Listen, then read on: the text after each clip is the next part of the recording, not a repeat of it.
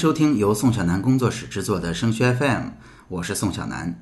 今天是二零一五年的十月二十五号，也是我们升学 FM 的第二十二期。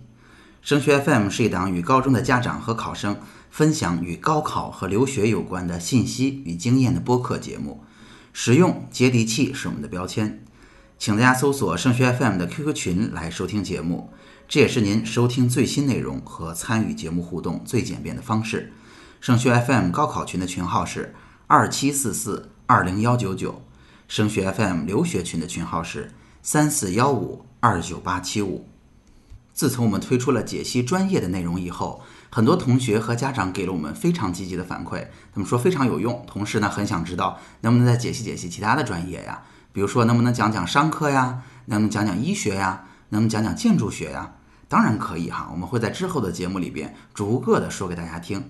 那么在之前，我们在宏观上给大家讲了讲理科和工科到底有什么区别。那今天我们先从大面上来给大家讲讲商科到底是怎么回事儿，为什么这么多人都想去学商科呢？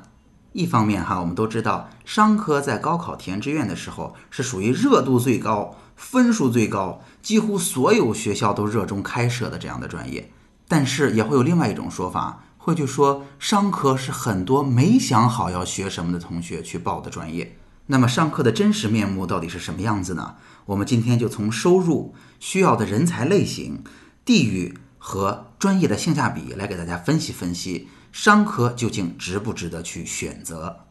首先，我们先来看收入吧。很多人选择商科是因为想象当中他的收入应该会非常的高。首先啊，先想告诉大家，所有的大类学科里边，收入最高的其实并不是商科，而是工科。啊，工科是一个纺锤型的收入结构，也就是说，它有一个大肚子，大部分的平均的工程师他们的收入是挺高的，特别高、特别低的人群比较少。那么商科呢，是一个金字塔型的结构。真正挣钱的人挣非常多钱，但是刚刚入门的或者在塔底座上的人，其实收入也不是那么的高。多数人理解的商科啊，未来希望自己的孩子呢在商业银行里工作，这也是我们平常能见到的最多的商科工作了。但实际上，尤其是学金融、学会计的人，未来可能典型的工作并不在这儿。那即便我们拿商业银行举例，我们会知道他们的收入啊还不错。但事实上，这也不是能够挣到的 easy money，因为在商业银行里边，每个人的工作都还是蛮辛苦的，早八点到晚八点的上班是非常常见的。可以说，只是给了我们这样一个机会，就是我们如果更想努力，我们可能是能挣到更多钱的。那商科与我们在高中熟悉的文科和理科有所不同，这是一个与人打交道为主的学科类别。怎么说呢？首先，与我们熟悉的文理科不同。研究绝不是商科的目标和方向，应用才是商科的目标。当我们学习金融也好，会计也好，我们的未来不是要去做研究、做科研的，而是怎么把它更好的应用在生产实践当中。其次呢，念书学位这些也不是商科的核心竞争力，商科最核心的竞争力是人脉和经验。所以。理工科的同学为了找一份好工作，往往他们会在大学里边去参与科研呀，参与项目呀，做科研就有了就业的优势。但是商科靠的是什么呢？你会发现，商科很多同学在二年级、三年级就已经跑到公司去实习了。实习经验和人脉的积累，才是商科找工作最重要的核心竞争力。说过了收入和学科需要的人才类型以后，我们再来说说商科对于地域的选择性和性价比吧。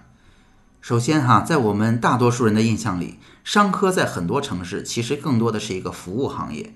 事实也的确如此。如果你不想做一个单纯的服务业者，你想去从事更加专业的金融、会计、营销、人力资源的工作，那么地域选择性就非常的强。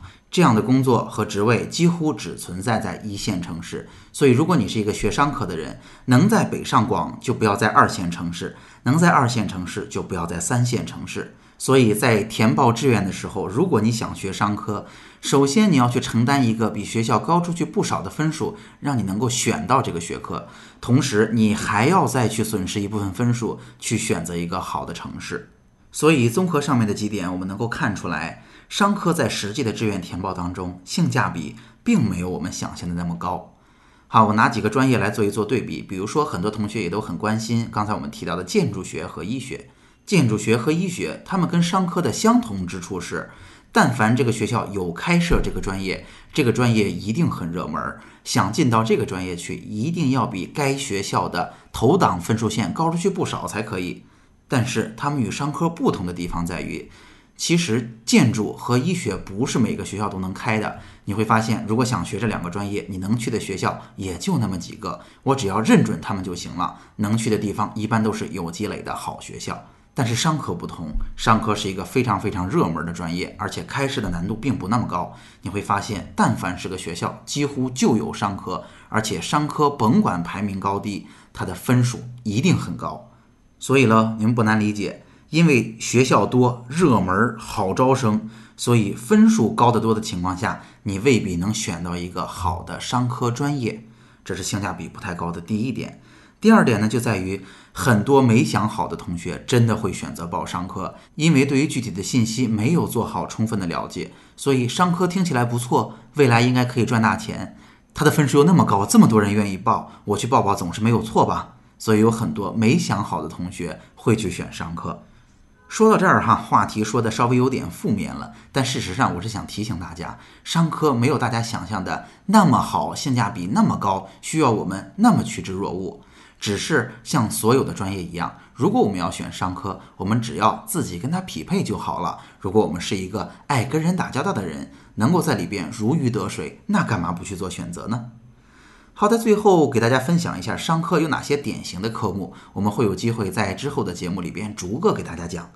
它包括了经济学、金融、保险，包括了会计、市场营销、人力资源，这就是商科的典型的专业。在它里边，当然还有一些，呃，我所称之为包容性的学科，或者跟很多学科都沾一些边儿，但又不完全一样的学科。